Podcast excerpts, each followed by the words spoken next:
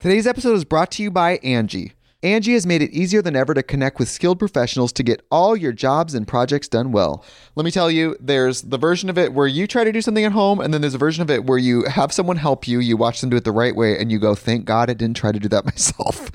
I have fully done things around the home that I think look good, and then a bang in the night, and I wake up to a shelf collapsing, a painting falling off the wall. Like it, I've I've seen it all go south. I own a home, and I can tell you, I know how much work it can take. Whether it's everyday maintenance and repairs or making dream projects a reality, it can be hard just to know where to start. But now all you need to do is Angi that and find a skilled local pro who will deliver the quality and expertise you need.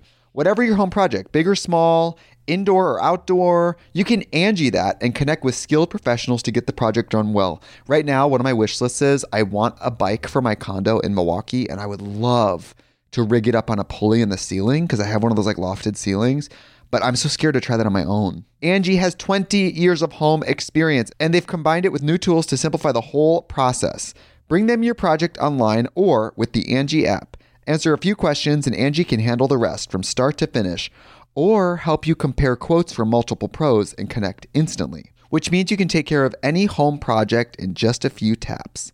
Because when it comes to getting the most out of your home, you can do this when you Angi that. Download the free Angi mobile app today or visit Angi.com. That's A-N-G-I dot com.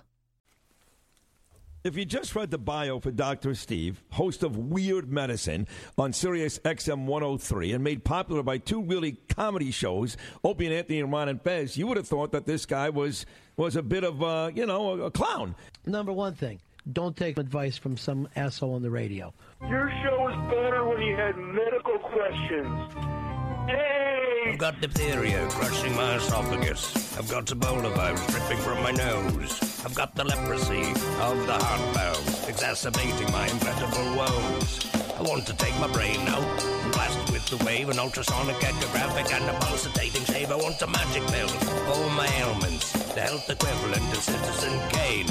And if I don't get it now in the tablet, I think I'm doomed and I'll have to go insane. I want a requiem for my disease, so I'm paging Dr. Steve. Dr. Steve. It's Weird Medicine, the first and still only uncensored medical show in the history of broadcast radio. Now a podcast. I'm Dr. Steve with my little pal Tacy. Oh no, why is your microphone off? Did you turn it off between recordings? Hello. I got an important phone call. So, hello, everybody. Hello, everyone. This is a show for people who would never listen to a medical show on the radio or the internet. If you got a question you're embarrassed to take to your regular medical provider, if you can't find an answer anywhere else, give us a call at 347 766 4323. That's 347 Who. Visit our website at drsteve.com for podcast medical news and the stuff you can buy, or go to our merchandise store at cafepress.com slash weird medicine. Yeah, don't go there anymore. I'm going to take that off there. Unless you want a um, Bristol stool scale mug, that's kind of cool.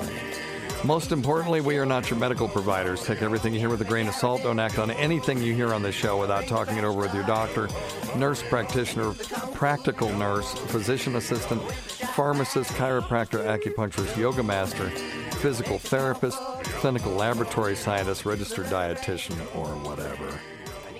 Or presidential candidate, as we shall soon see. As we shall soon see. So- and I'm so sorry I, I interrupted on that. Oh, I'm interrupting again. Yeah, we haven't even talked to her yet. Okay, sorry. So don't forget to go to stuff.drsteve.com, stuff.drsteve.com for all of your. Um, Okay, so here's the thing okay. I have a premonition, right? Yes. That I'm going to interrupt Ooh. a presidential candidate Let me see. being introduced. Oh, oh, wait a minute. There we go. Boy, that wasn't good. There we go. You suck too today. Check out uh, stuff.drsteve.com for all of your um, your Amazon needs stuff. S T U F F dot drsteve.com. You can just click right through and go to Amazon, or you can scroll down and see all the different things that we talk about on the show. Try wine.drsteve.com. It's Naked Wines. It's the greatest wine club in the world. I won't belabor it. We talked about it last time. W I N E dot drsteve.com. And for the best earbuds, for the price on the market and the best customer service anywhere, tweakedaudio.com and use offer code FLUID, F L U I D, and get 33% off. And if you want to lose weight with Tacy and me, Not me. doing- I had Chinese today. Did you really? Well, that's With okay. Noodles and rice. But on Noom, you can do that. I'm and then sure I'd be- tomorrow you get right back on Okay. the program again, right? So Noom, N-O-O-M dot drsteve.com. It's very forgiving because it's not a diet, it's a psychology program. it's a way of life. You get it is, and I am fully incorporated into my life. I'm not perfect. I still binge on stuff, but now I'm binging on Rice rice, cakes. cakes. instead of Snicker bars. Mm. So Noom drsteve.com and my counselor because you get a counselor she and i are going to be working on why i must binge when i'm at home. I never binge anywhere else. Your wife. it could be. fault. it could be that actually. Uh, so- and check out dr scott's website at simplyherbals.net so uh, the reason I laughed when I said the the numbers because I've never really seen it through someone else's eyes before, and we actually have a true presidential candidate on the line. I can't hear you. Sorry, I just remembered Beck has baritone. Okay. All right. So uh, always uh, life intrudes when you're uh, when you're trying to work, but that's okay. Um, so on the line we have Serene Ardelianu. She's an independent candidate for president of the United States. Her parents fled communism in the 1970s uh, in the pursuit of freedom, and she's interested in creating a government that is limited but logical and complements natural laws to protect the rights of the innocent and to promote prosperity Thank you, Madam uh, President Ardelianu, for being on Weird Medicine. How are you today? Hello. Wow. Hi. I'm excited to connect with you both and um, see where this goes. I think that we can inspire and empower a lot of people today. Well, I, I think so too, and I, I really I have some questions for you because you're you're immersed in this stuff, and um, your views seem in line with the Libertarian Party, or that you know they're libertarian views. You um, believe in small government, but you're liberal socially. And um, this and this is a medical show, and I like to focus on healthcare some. Um, but something in your bio sort of struck me. Aren't the terms logical and government mutually exclusive? they don't have to be and they shouldn't be. I think that the best government is a logical one. And uh, that's really what I hope to, you know, one of the things I hope to bring into government is logic because right now I feel like it's very emotion driven. Yes. And that's what got us where we are today. And that's not working for most people. Yeah, um, I just see on one side of the aisle, this person likes this, so then therefore we have to hate that, and on the other side of the aisle, the same thing. And so, how in the world do you bring logic into that? Because, you know, for me, the formula that I ascribe to on this show a lot is politics plus medicine equals politics. There's there's no medicine that comes out of that. It's just all politics. And um, if we're doing things, let's say in the hospital, not if we if we make a decision that isn't patient based, it's a political decision. And if we make a decision that isn't constituent based or population based, it's a political decision. So, how do you create a logical environment in a situation that we as we have today? Well, one of the things that I do with people is I flip the script. I asked them how they would feel if whatever they are um, supporting was reversed onto them. Because a lot of people don't seem to see don't seem to see their own hypocrisy. Where you know, it's, if you don't agree with them, then you're the bad guy, or they won't listen to you. But it's like, wait a minute, how would you feel if you got treated this way? Yeah. and so it does help you know and and, and sometimes i'm you know i'm very uh, specific with my examples where you know to, to make it personal so that they can really understand like they wouldn't like that. So then why is it okay to treat others this way if they don't like it themselves? You know making it personal it helps um, significantly but also you know helping people feel like you're not attacking them that you understand where they're coming from, but you also want to help them essentially get out of their own way because many of us have self destructive tendencies and we're not even aware of it. Yeah. Yeah, we have to achieve consensus at some point.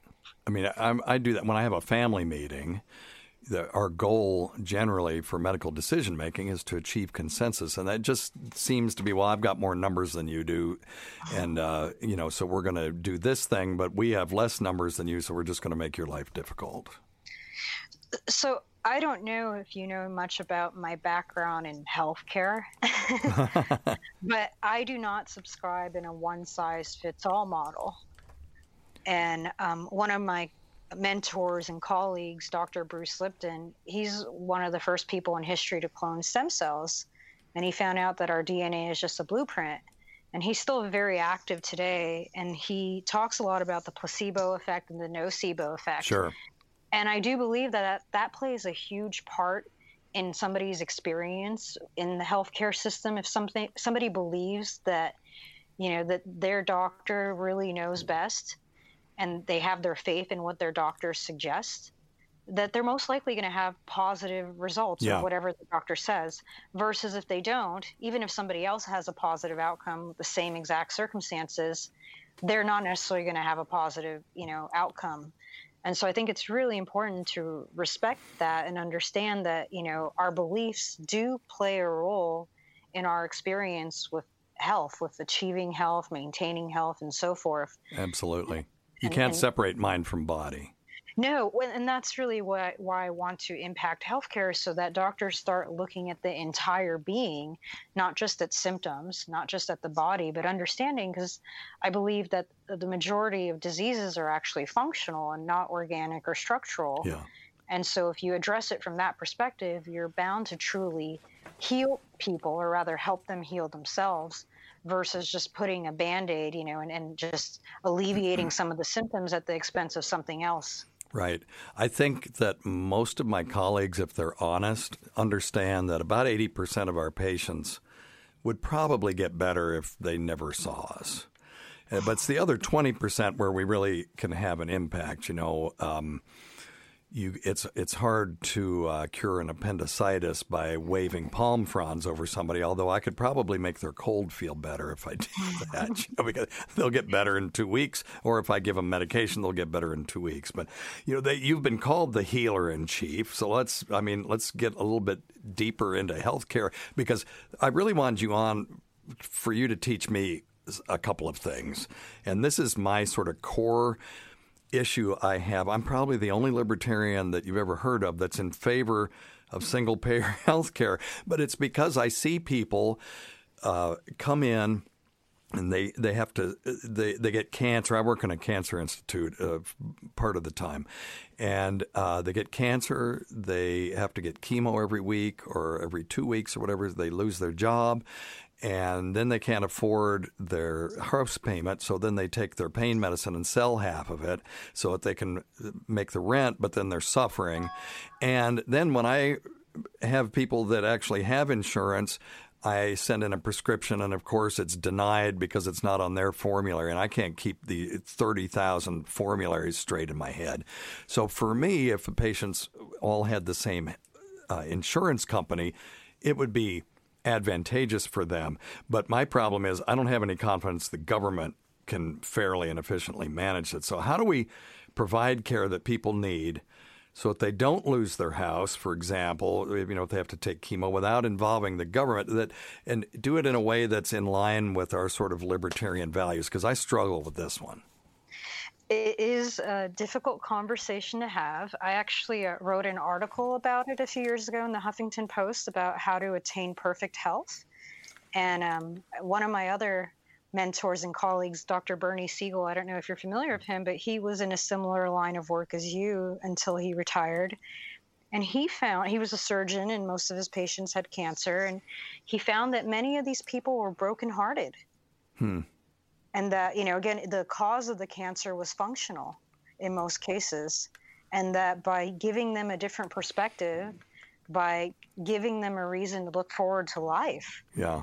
To enjoy life that they were able to recover um, there's somebody that's still active so i also I'm a, I'm a chiropractic school dropout i went to life west for a minute um, but dr joe dispenza i don't know if you're familiar with him but No. he really talks about neuroscience and epigenetics and again just how people are able to heal from cancers and other various diseases that most Western, you know, medicine tells you is not curable through essentially lifestyle changes, starting with mindset changes. Um, you probably know this. You know, our brains are the greatest pharmacists in the world. Yeah, I don't You know, dis- I don't disagree with that. And so when you feel fear or anger or worry or any negative emotion, you release toxic chemicals into your bloodstream. And the more you feel these negative emotions, you start to release them over and over, right? And so they're not getting, I think the right word, you know, metastasized or, you know, they're not getting eliminated properly, essentially. And so it's it's a lot of people are holding on to this negative energy, which expresses itself as disease and can turn into cancer. And I had very uh, severe PTSD for many years, where I was in and out of the hospital with severe pain, spasms, ulcers, lost my voice, could barely walk, and it was all psychosomatic. You know, I tried all kinds of drugs and treatments, and it wasn't until I started, you know, I'm just going to say, it, getting right in my head, Yeah. learning to love myself that I got better. And, you know, even chiropractic was just the band aid, I realized in retrospect. It was uh, not actually addressing what was wrong with me. It was essentially just a, a way to manage symptoms. Sure. I, I don't disagree with you in any way that stress and you know negative thinking, all those things. Let's just pile that into a big pile and call it stress. That it is a risk factor for disease. Absolutely.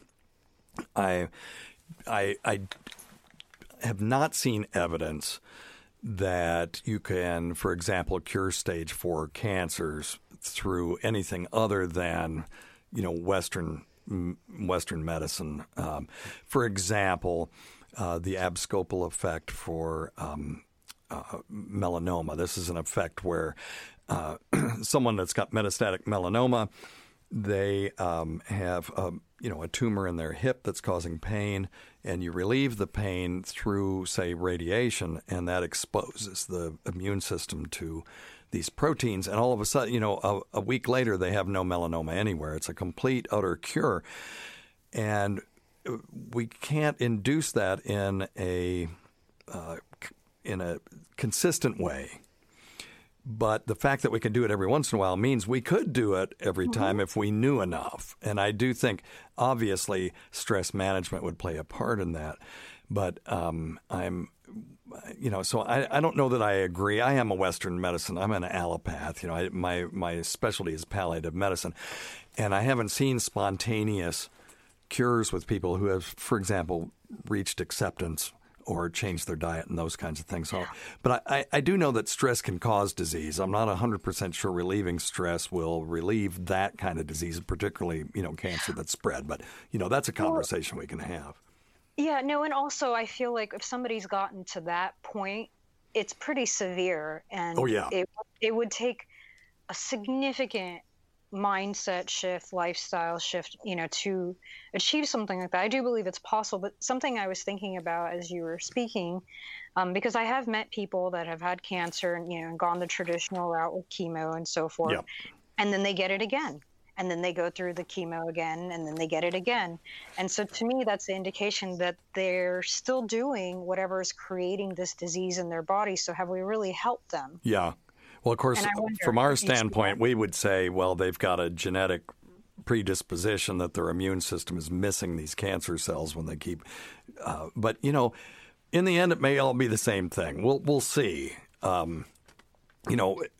We used to call trees trees, and then we learned about xylem and phloem, and then DNA and cell walls and all that stuff. And then you, you know, we delve deeper and deeper, and then you come back and you say, "Yeah, well, this is what a tree is," and we still call it a tree, but we know so much more about it. So, I, I'm looking at an article right now that says "Work Stress and the Risk of Cancer" meta-analysis. This was in the International Journal of Cancer, and uh, they um, said that they didn't find uh, association between work stress and risk of prostate, breast, or ovarian cancer, but they did find a huge difference in work stress uh, as an important risk factor for colorectal, lung, and esophageal cancers. So I do think, from a preventative standpoint, we could agree that reducing people's stress would reduce the burden of cancer, uh, even if we don't agree on how to treat it. That yeah would you buy that? Oh, completely. no, and, Yeah, good. You know, and again, I appreciate having different perspectives because, like I mentioned, you know, one size doesn't fit all. Yep. And for some people, and for most people, the path that you are sharing is the path that they do believe in and that they choose more. But I do believe, you know, like I want to treat the entire being. I don't want to just treat the symptom. I want them to thrive. You know, I want them to overcome whatever they're going through and actually enjoy life and not just be hanging on by a thread. You know, that's part of my vision. And, and I believe that we're getting there, but it, it takes time. You know, how do you measure faith, for example, with the placebo effect? You know, Right. How, how do we do it? We just can't. And, but we do know that it works sometimes. Sure. If if people think that the placebo effect is just something to be um, poo pooed, I, I beg to differ because every single study that we do must cor- correct for the placebo effect. That's how powerful it is. There isn't a, a validated study in this country that's looking at the efficacy of some treatment over the other that hasn't um, subtracted out the placebo effect, which tells you that it's a very powerful effect. Yeah. You know, I think about just you were talking about correlation of stress and certain types of cancers. You know, when I had ulcers, it was because I had lost somebody very near and dear to me, and I had a lot of anger and a lack of forgiveness and patience with myself. And I didn't realize it. You know, it took me a while, and it's like, well, as soon as I started to be forgiving with myself and to be more patient with myself, I got better. Yeah. and and that's what a lot of people don't understand you know some people call it new age. It's like no there there is a correlation but it's not easy to track these things because not everyone's going to be honest with you if you're a doctor you know they're not going to tell you what they're really thinking or you know and in their alone time. And so you you have to guess. And it, it's just you know it's a it's an interesting part of health i think that we are venturing in but I, I do know quite a few people that are you know they've been around much longer than i have and they've been doing studies and you know like i mentioned the biology of belief it's a great book full of peer reviewed science. I don't get anything for recommending this book but it's, it's helped me a lot. Well, we minimize stress uh, at our risk in medicine for sure, and not uh, recognizing it or paying attention to it is uh, is a mistake. I absolutely agree with that. And uh, something I, I'd like to turn you on to is um, my friend Nanea Reeves from Tripp.com. It's T R I P P.com. They have a virtual reality stress reduction program that is incredible. And uh, I had her on my show before, and so our, our listeners know about it, so I won't belabor it. But it's basically um, a 3D virtual environment where um, you're taught breathing exercises and she's genius because she gets you to gauge what your mood is beforehand. And then after you rise through these levels, and then the last level, you're floating above the earth. And Nanea is saying, you know, look, there's no boundaries. You know, it's we're all one, and all this stuff. It's the greatest thing in the world. And and at that point, I don't care who you are, you're totally buying it. And uh, when it's over, then you rate it again. And so she's got tons of data that just shows that um, this thing really works. I, I would love to see more people have access to that, and um, that's the kind of healthcare uh, I'm I'm interested in. That's peripheral to what I do. You know, handing out medicine and doing consults and those kinds of things, because I think those kinds of things can be valuable. There's no question about that.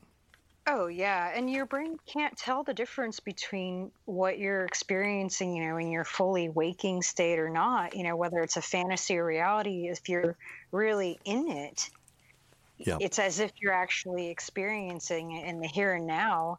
And you know, back to our brains creating chemicals, it's going to create really positive healing chemicals when you are in that state of being. And so, like I'm really excited about where virtual reality and all that's going because we can heal a lot of people if we develop the right programs for them to feel healthy even when they're not. I, I totally agree. So, so we agree that stress and having a, a, a president that would um, be some somebody that we could all have some confidence in on both sides of the aisle, which is the great thing about libertarians because there's something for everybody there. Um, would would decrease the stress in this country uh, to a significant degree, but uh, I guess I'm, what I'm not understanding is how do we deliver health care to all these people in this country who need it? And um, without involving the government, if we want to fix the problems that I enumerated at the beginning of this, which is people losing their houses and then losing their insurance, and now they don't have anything, and then they're selling their pain medication. How do? What's the mechanism for de- actually delivering the things that you've been talking about? I think it starts with cutting back on a lot of legislation. And I know that sounds scary to some people. But for example, part of the reason I dropped out of chiropractic school is because I was going to be between like three hundred and five hundred thousand dollars in debt by Oh, the yeah. time I graduated. And I just wanted to learn how to adjust people to help people feel good. I didn't even want to do it for money. I just wanted to do it. Right. and i'm like this is ridiculous you know and and some of the things that i had to learn and memorize to become a doctor of chiropractic weren't things that i would actually need to know in my practice right and so i feel like there's a lot of politics involved in our healthcare model that makes it expensive for people to become doctors which makes care expensive and i feel like we should really look at results and you know like I, I have many friends that are chiropractors and most of them do not take insurance Mm-hmm. and and you have to pay out of pocket for them and and if But they're cheaper. Yeah and you get results Yeah, we have a friend who, uh, well, he's on the show. I was hoping he could be here today, and he is a um, went to traditional Chinese medical school in Houston, and so he's four year. He's not just some person that took a two year class, and um, he does better than I do, but he doesn't take insurance, and he charges probably a, a third or a quarter of what I charge for an office visit, because you know you identified something. If you go to chiro, let's say chiropractic school or medical school or anywhere, and you want to practice for free, and you walk out of there with a three hundred thousand dollar debt, you can't practice for free. no You can't.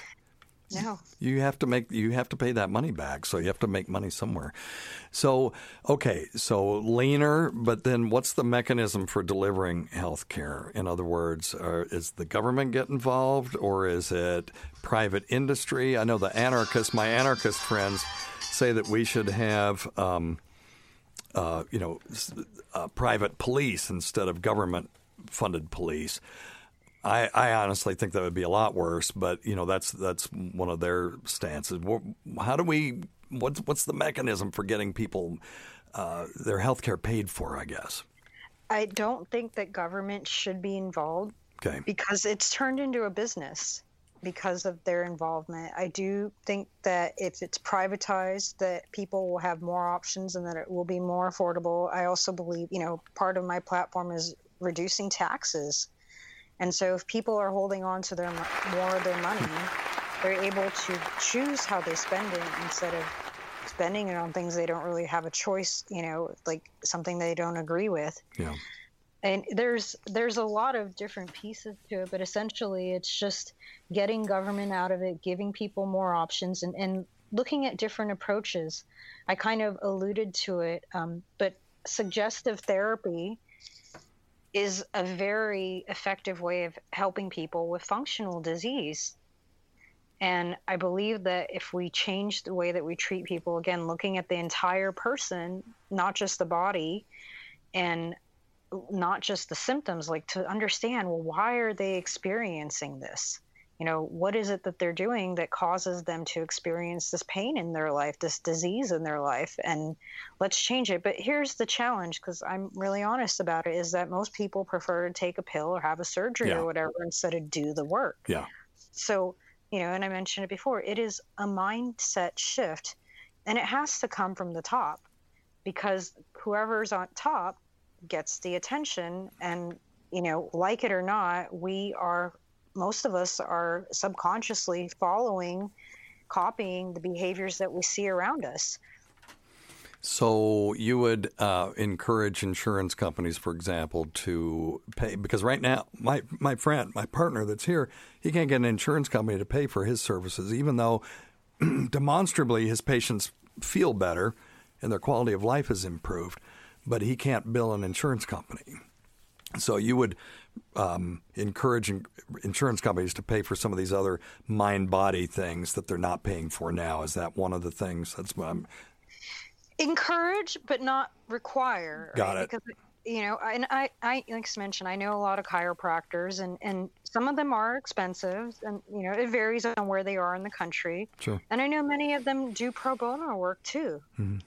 Because they have the freedom to do that and they want to help people and i don't believe that any of that's going to change i believe they'll be able to do more of that if they don't have to pay so much you know to become doctors right or to pay for working with insurance companies we have to we have a whole Yeah. second floor at the at the cancer center that does nothing but interface with insurance companies and so we charge a lot more than Dr. Scott does but I'm not 100% sure we're we're making more than he does because we've got this huge overhead. So I kind of I, I actually see where you're going with this to some degree.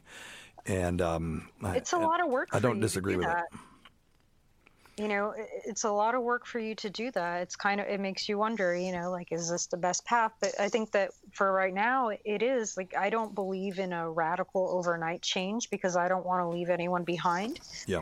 I believe this has to be a gradual thoughtful and you know considerate change that we do that we don't leave people without that we we have people step up that offer better solutions. And you know i'm an idea person and i can come up with sol- very specific solutions in certain fields where i feel i'm an expert in. And and in other fields i believe it's really important to have conversations with people that are much wiser than me that you know have been around longer and come up with solutions together and that's part of the reason that you know i'm not super specific is because I don't know all the nuances, you know, all the nitty Now, gritty. now this is a first for a politician to say, so I'm I'm going to give you some applause just for saying that you don't know everything. I appreciate that. I think we all have to realize that nobody knows everything and that we need to talk to each other to understand what works and what doesn't and just focus on the things that do work and make them better. Yeah. Well, you're listening to uh, Sorinne Ardeleanu, who's an independent candidate for president of the United States, and um, you ran for uh, initially uh, to run on the Libertarian ticket, but Jo Jorgensen is now running on that ticket. So right now you're a write-in candidate. So this is sort of an ethical or a moral choice for people. And uh, but if you're going to write her in, you got to write in. You got to spell her name right. Is that correct? That is correct. Yes. So that you're that's going to be hard with the, with a name with a Romanian name like that. So, uh, but let me spell it for everybody: S O R I N N E A R D E L E A N U. And I'm gonna I'll put your name in the title so that uh, people will uh, you know see it on their Sirius XM or on their uh, uh, on their podcast app. But um, uh, so I have one last question, and this may take a minute, but um, you know, one of the greatest health concerns in the country isn't really a disease; it's poverty, and it affects diet, accidental death, trauma, access to medical care. What's your solution? So I grew up really poor in American standards on food stamps, welfare, Section 8, financial aid. That was what got me through the beginning part of my life. And, you know, my parents are still struggling, you know, but they have found a way to make peace. And what I've learned, especially through my journey, is that if you prioritize correctly, that you can thrive. But again this isn't these we're not being taught these values in the mainstream we're being taught to pursue things that don't help us because whenever i had really severe ptsd one of the first changes i made was to my diet.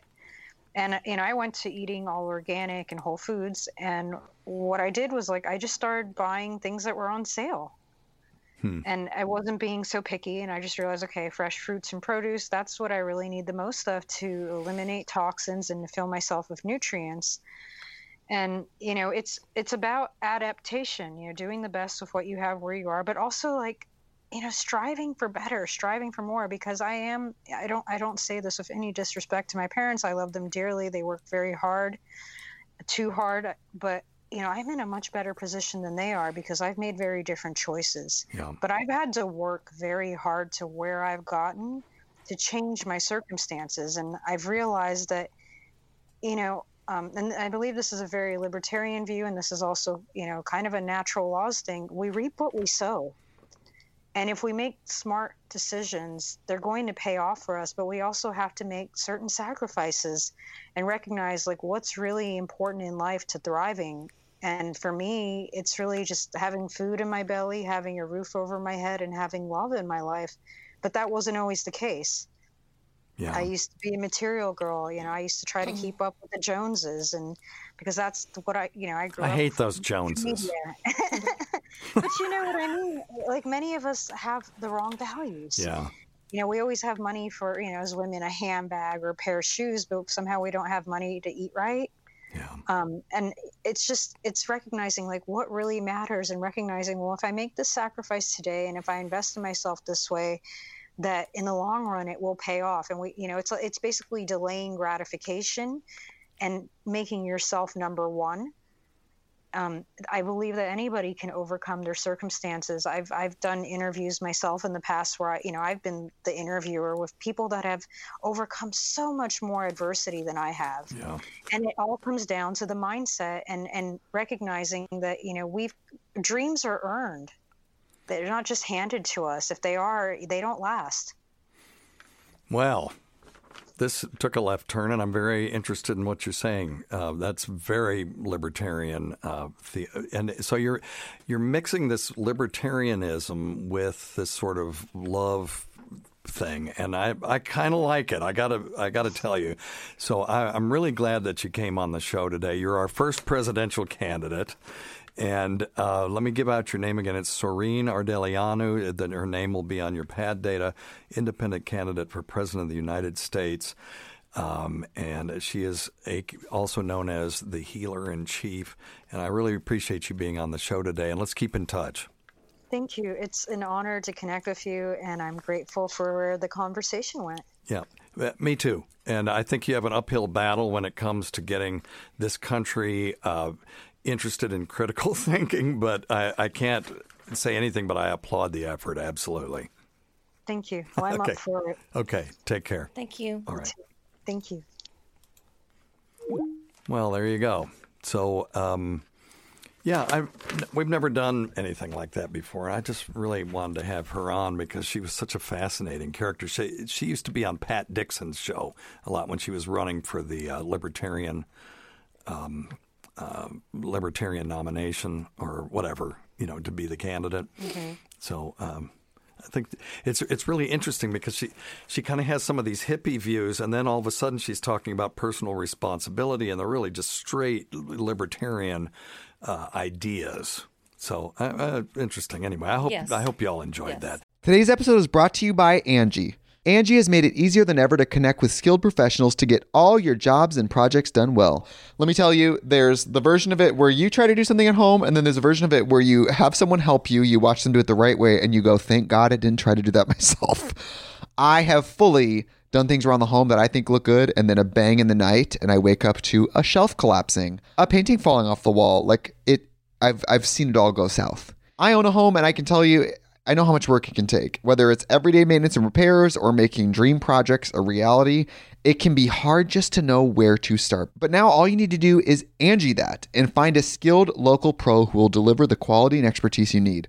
Whatever your home project, big or small, indoor or outdoor, you can Angi that and connect with skilled professionals to get the project done well. Right now, one of my wish lists is I want a bike for my condo in Milwaukee, and I would love to rig it up on a pulley in the ceiling because I have one of those like lofted ceilings.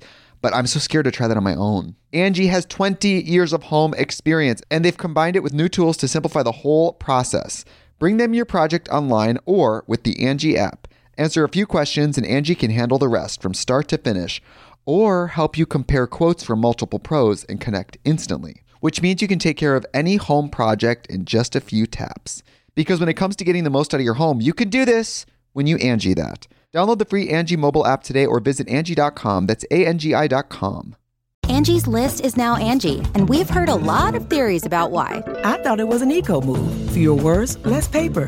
No, it was so you could say it faster. No, it's to be more iconic. Must be a tech thing. But those aren't quite right. It's because now you can compare upfront prices, book a service instantly, and even get your project handled from start to finish. Sounds easy. It is, and it makes us so much more than just a list. Get started at Angi.com. That's A N G I, or download the app today. You can host the best backyard barbecue. When you find a professional on Angi to make your backyard the best around. Connect with skilled professionals to get all your home projects done well. Inside to outside, repairs to renovations. Get started on the Angi app or visit Angi.com today. You can do this when you Angi that. Um, Tacey, we got some new um, face masks, Oh, and not only did we get face masks, but you got a little prize. I got a prize. I got a cup.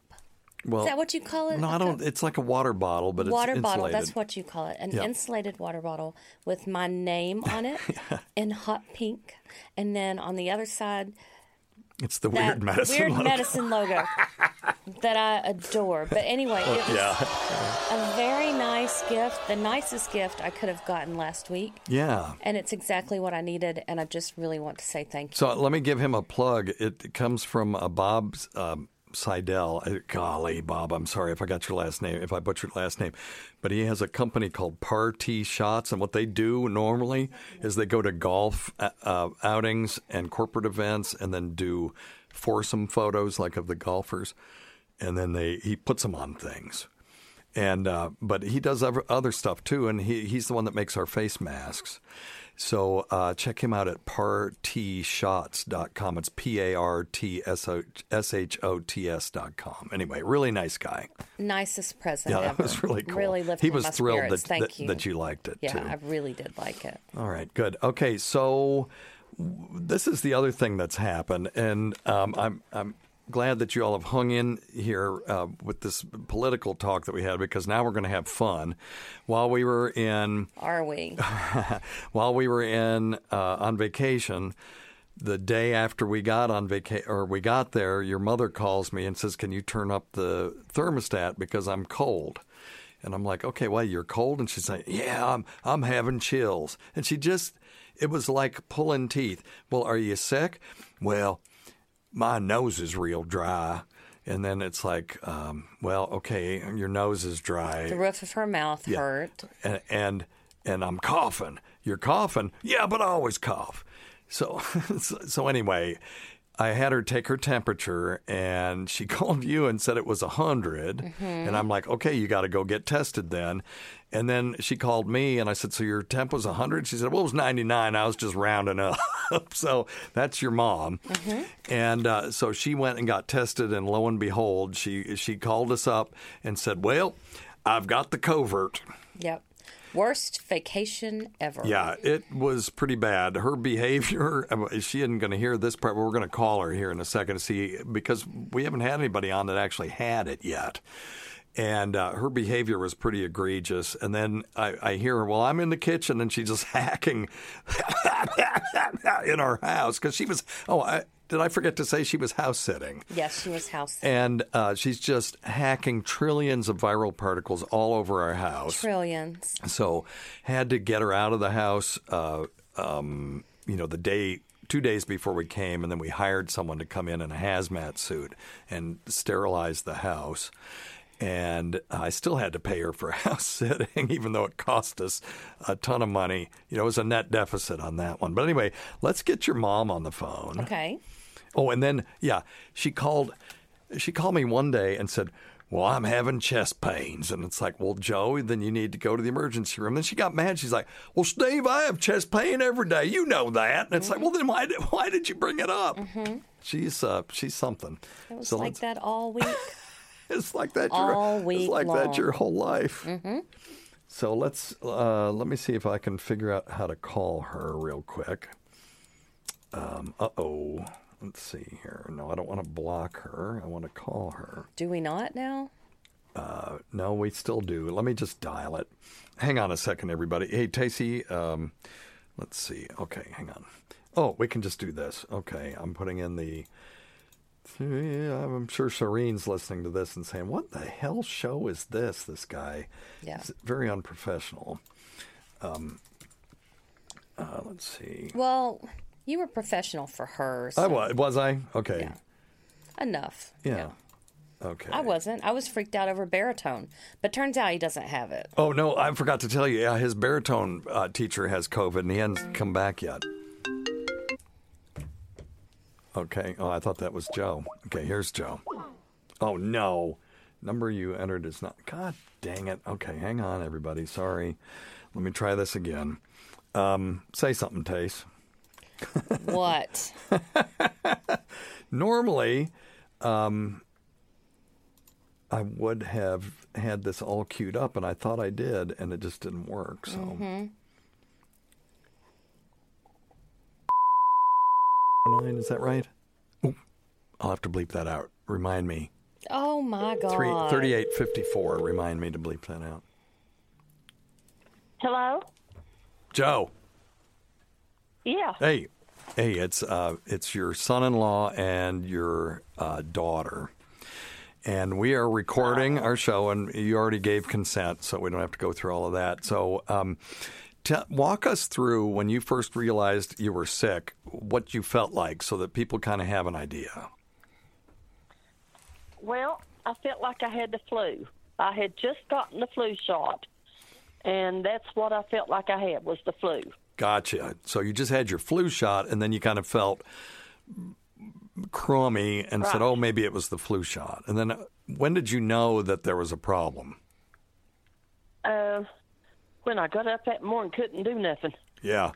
I was I was real weak and had no strength, nauseated, and uh, I was supposed to work that morning, and I called him, and he said, uh, "You can't come in until you know." And I said, "Well, I'm positive it's the flu." And then when I called you, you said, "Go get tested." Yeah. and I went and got tested. I got got dressed and got tested. It took them three, four days to let me know, and by the time I knew I had it, I was full blown. Yeah. So I when, was into it big time. so when you say you were into it big time, what kind of symptoms did you have? uh, real weak, nauseated, um, sick at your stomach. I had the sore throat. Um, I had the jerks. Uh, the diarrhea didn't start until I started eating, and then the diarrhea started. Uh, I had a bad, bad cough Yeah. and a fever. So your doctor called. A finger? Oh, a fever. Sorry, sorry, sorry, sorry, sorry, sorry, sorry. I'm sorry. How high did your temperature get? Uh, 102. Oh my goodness! I don't think you told us that. I didn't. Oh, okay. Well, well, there you go. Oh, you were trying to spare us while we were on you go, 'cause vacation. I know what you two are like. I want you at the hospital. I can hear you say it. but I called the doc- doctor and I told him Yeah. that I, uh, well, no, I take that back. Doctor called me and said, Joanne, you have got COVID. Yeah. And uh, she sent me the medicine, and you told me to get a thing for my finger, for my breathing. And I'd already had my thermometer. I don't know why, but I had my thermometer with me. Oh yeah. And uh, uh, so I, I kept eye on my breathing, and I kept an eye on my temperature. Yeah. So she she gave me medicine for my cough. She gave me uh, Sounds like it's working great. yeah. well, it's not as bad as it has been, Steve, and you know that. Yeah. But uh, the I can't think of the name of the medicine Which one? she gave me. Dexamethasone. Uh, Yes. You take two the first day, and then after that, you take, uh, and that helps you chilling because you chill with this. And uh, after that, you take five more. yeah. And then after that, it stays in your system five to 10 days. Yeah. So even though I finished up yesterday, which it ate my stomach all to pieces. It will do that As now. soon as I finished, For people who are listening, dexamethasone is a r- pretty powerful steroid. And when you take it orally, particularly, but even IV, it can irritate your stomach because it's a stress hormone and stress irritates your stomach. So that's the simple. and it, but it worked. yeah. It, it got a hold of the chill started going away, the the temperature started going away. Um, I'm still weak and thinking about food until you gave me some of that nausea medicine. Yep. Thinking about food. Like this morning when I was talking to you on the phone, I was I was just about to lose it when I hung up with you. Because we were talking about food. About it, yes. And of course, you know, my first temptation was when you said, "Oh, if you talk about food, I'm going to get sick," is to start going, "Oh, mayonnaise and eggs." but I, did- I, I resisted the urge.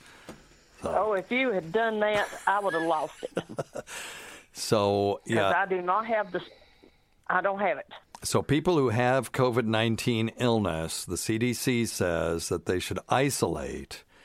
So, people who have it isolate. People who have been exposed quarantine. So, people should isolate 10 days after the onset of symptoms. So, your onset of symptoms was Sunday, then you went to Sunday, that's seven, and then Monday, Tuesday, Wednesday, that's today, is 10. So, you can come out of isolation tomorrow, even though you're still coughing, as long as you haven't had a fever in the last 24 hours.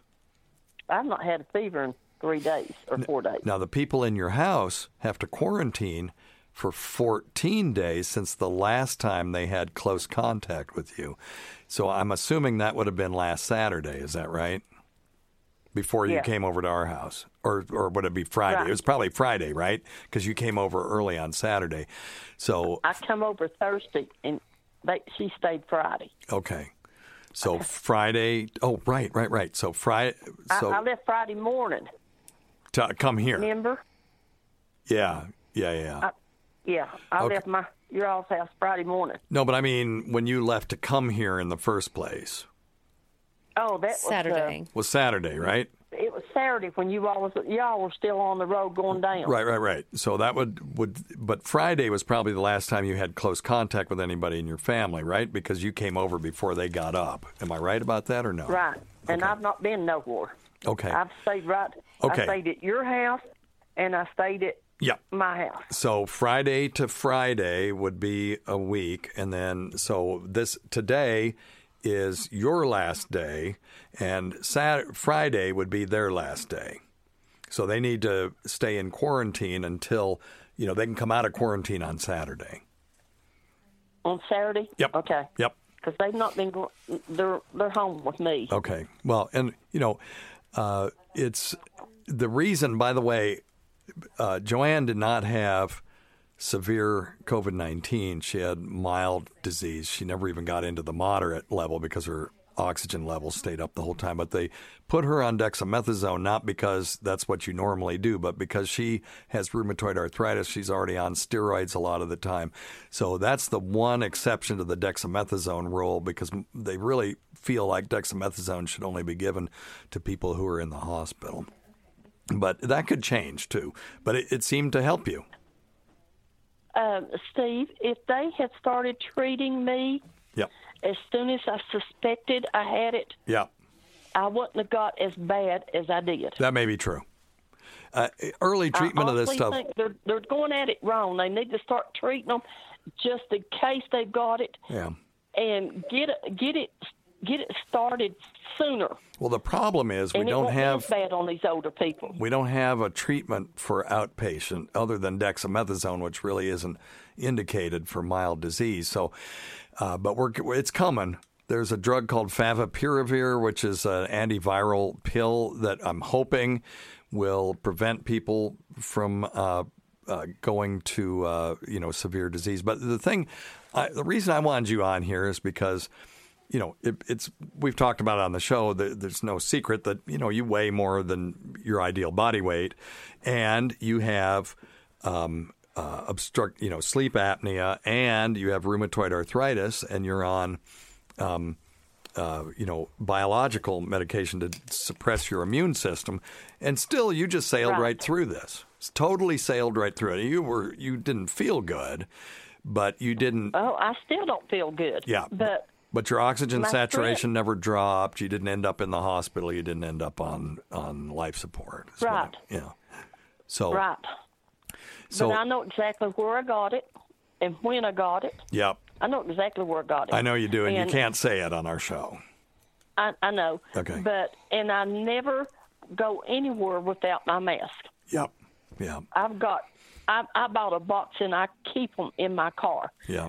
I don't go in a store nowhere without Yeah. my mask. And when I got it, I did have my mask on. Sure, because the mask protects other people from you more than it does you from other people, unless you're wearing an N95 mask, and that's what we wear when we go into the COVID unit.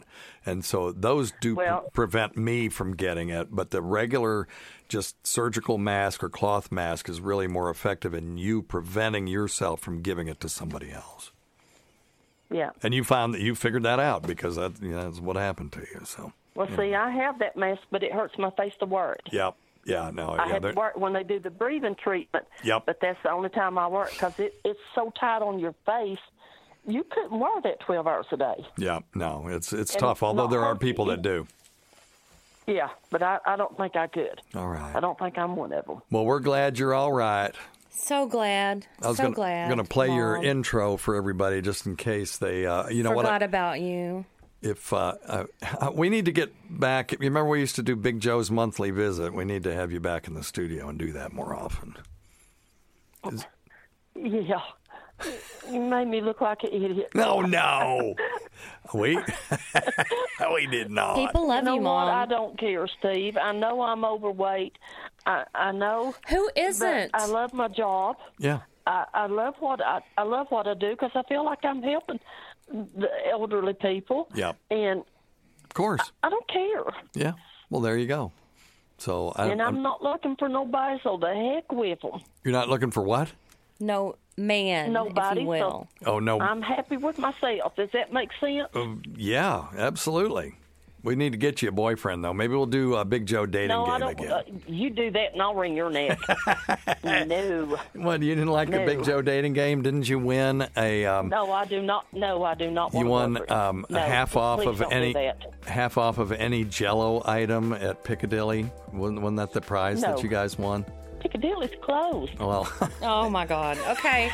All right, and that concludes our. all right, um, Joe. We'll talk to you later. Thank you, Mom. I, I love you guys. We love you too. Bye. See you. Bye.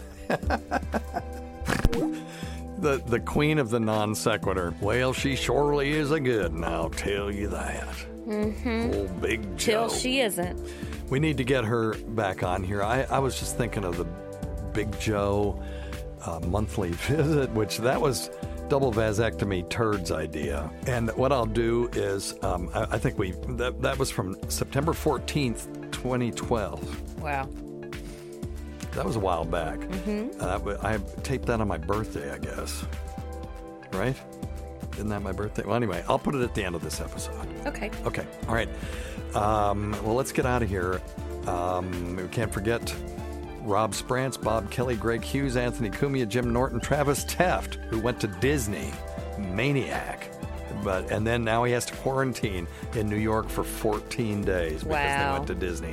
We love Disney. Um, not worth that. Uh, Holly, um, Holly from Florida, Lewis Johnson, Paul Ovcharsky, Eric Nagel, that uh, girl Chowdy, Martha from Arkansas, Roland Campos, Sam Roberts, Pat Duffy, Dennis Falcone, Matt Kleinschmidt, Dale Dudley, the great Rob Bartlett, Bernie and Sid, Ron Bennington, and uh, Fez Whatley, whose support of this show has never gone unappreciated. Listen to our Sirius XM show on the Faction Talk channel, Sirius XM channel 103, Saturdays at 8 p.m. Eastern, Sunday at 5 p.m. Eastern, but on demand and other times at, at Jim McClure's pleasure. Many thanks go to our listeners whose voicemail and topic ideas make this job very easy. Go to our website at drsteve.com for schedules and podcasts and other crap. Don't forget stuff.drsteve.com. Until next time, check your stupid nuts for lumps, quit smoking, get off your asses, and get some exercise. We'll see you in one week for the next edition of Weird. Goodbye, everyone. Thanks, Days.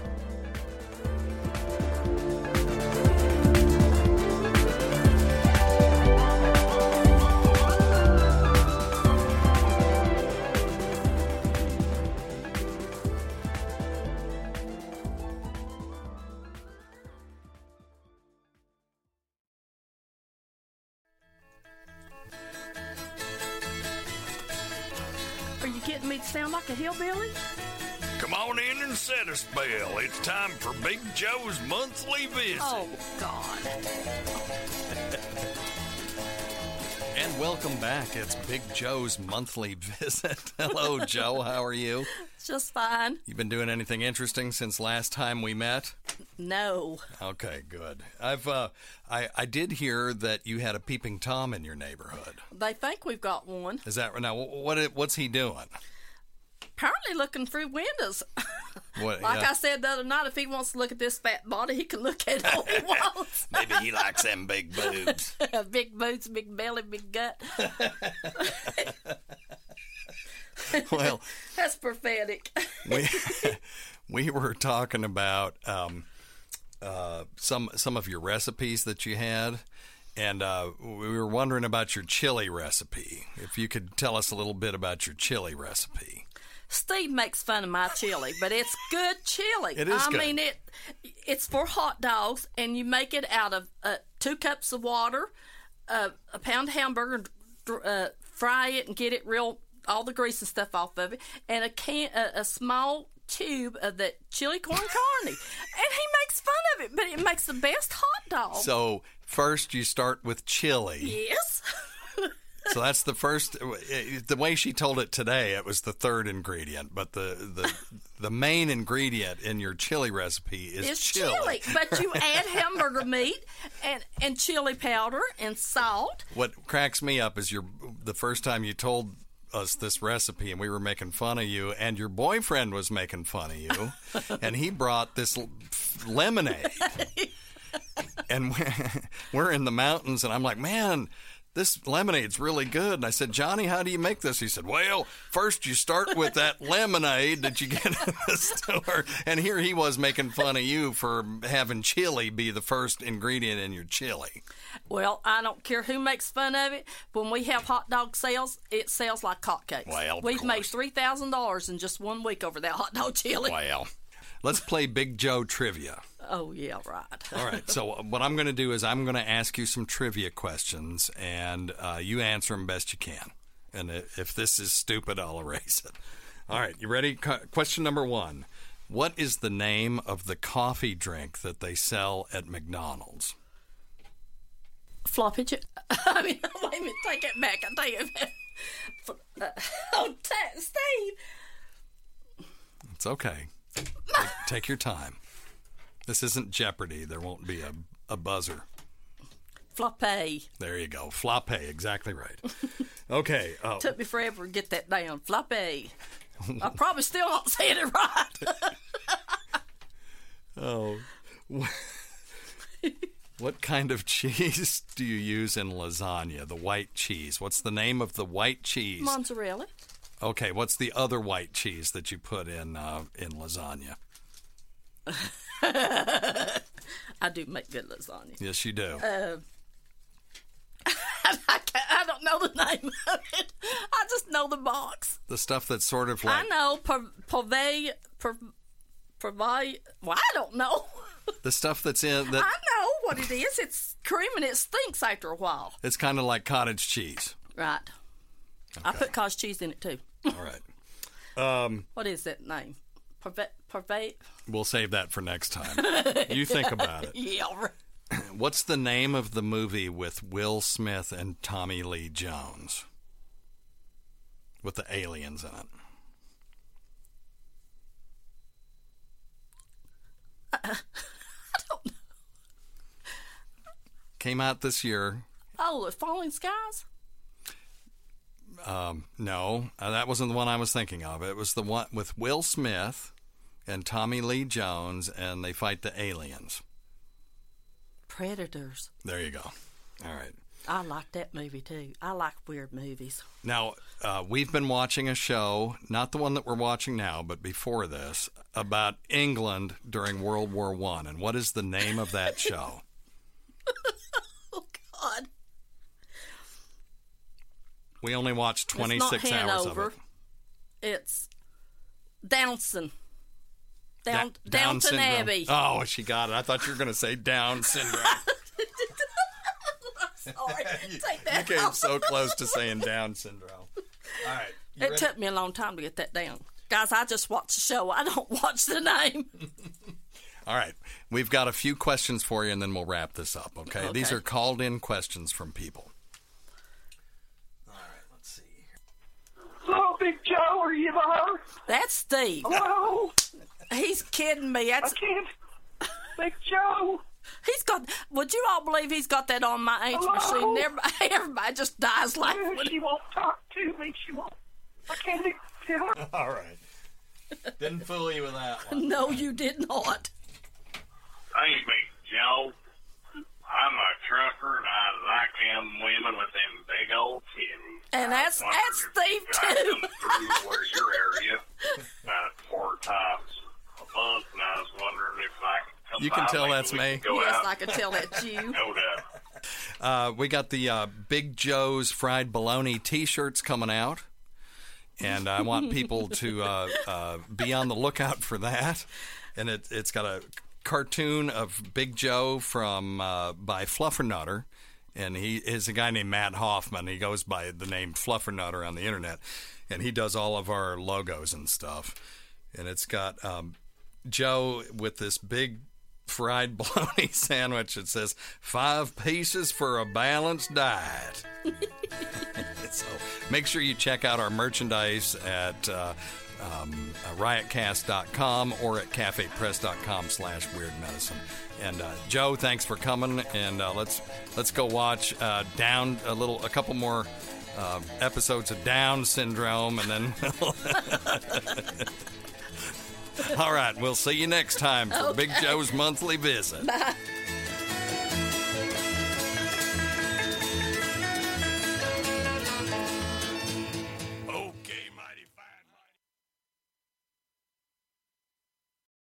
Today's episode is brought to you by Angi. Angi has made it easier than ever to connect with skilled professionals to get all your jobs and projects done well. Let me tell you, there's the version of it where you try to do something at home, and then there's a version of it where you have someone help you, you watch them do it the right way, and you go, thank God I didn't try to do that myself. I have fully done things around the home that I think look good, and then a bang in the night, and I wake up to a shelf collapsing, a painting falling off the wall. Like it, I've I've seen it all go south. I own a home, and I can tell you, I know how much work it can take. Whether it's everyday maintenance and repairs or making dream projects a reality, it can be hard just to know where to start. But now all you need to do is Angi that and find a skilled local pro who will deliver the quality and expertise you need. Whatever your home project, big or small, indoor or outdoor, you can Angi that and connect with skilled professionals to get the project done well. Right now, one of my wish lists is I want a bike for my condo in Milwaukee, and I would love to rig it up on a pulley in the ceiling because I have one of those like lofted ceilings. But I'm so scared to try that on my own. Angi has 20 years of home experience and they've combined it with new tools to simplify the whole process. Bring them your project online or with the Angi app. Answer a few questions and Angi can handle the rest from start to finish or help you compare quotes from multiple pros and connect instantly, which means you can take care of any home project in just a few taps. Because when it comes to getting the most out of your home, you can do this when you Angi that. Download the free Angi mobile app today or visit Angi.com. That's A N G I.com.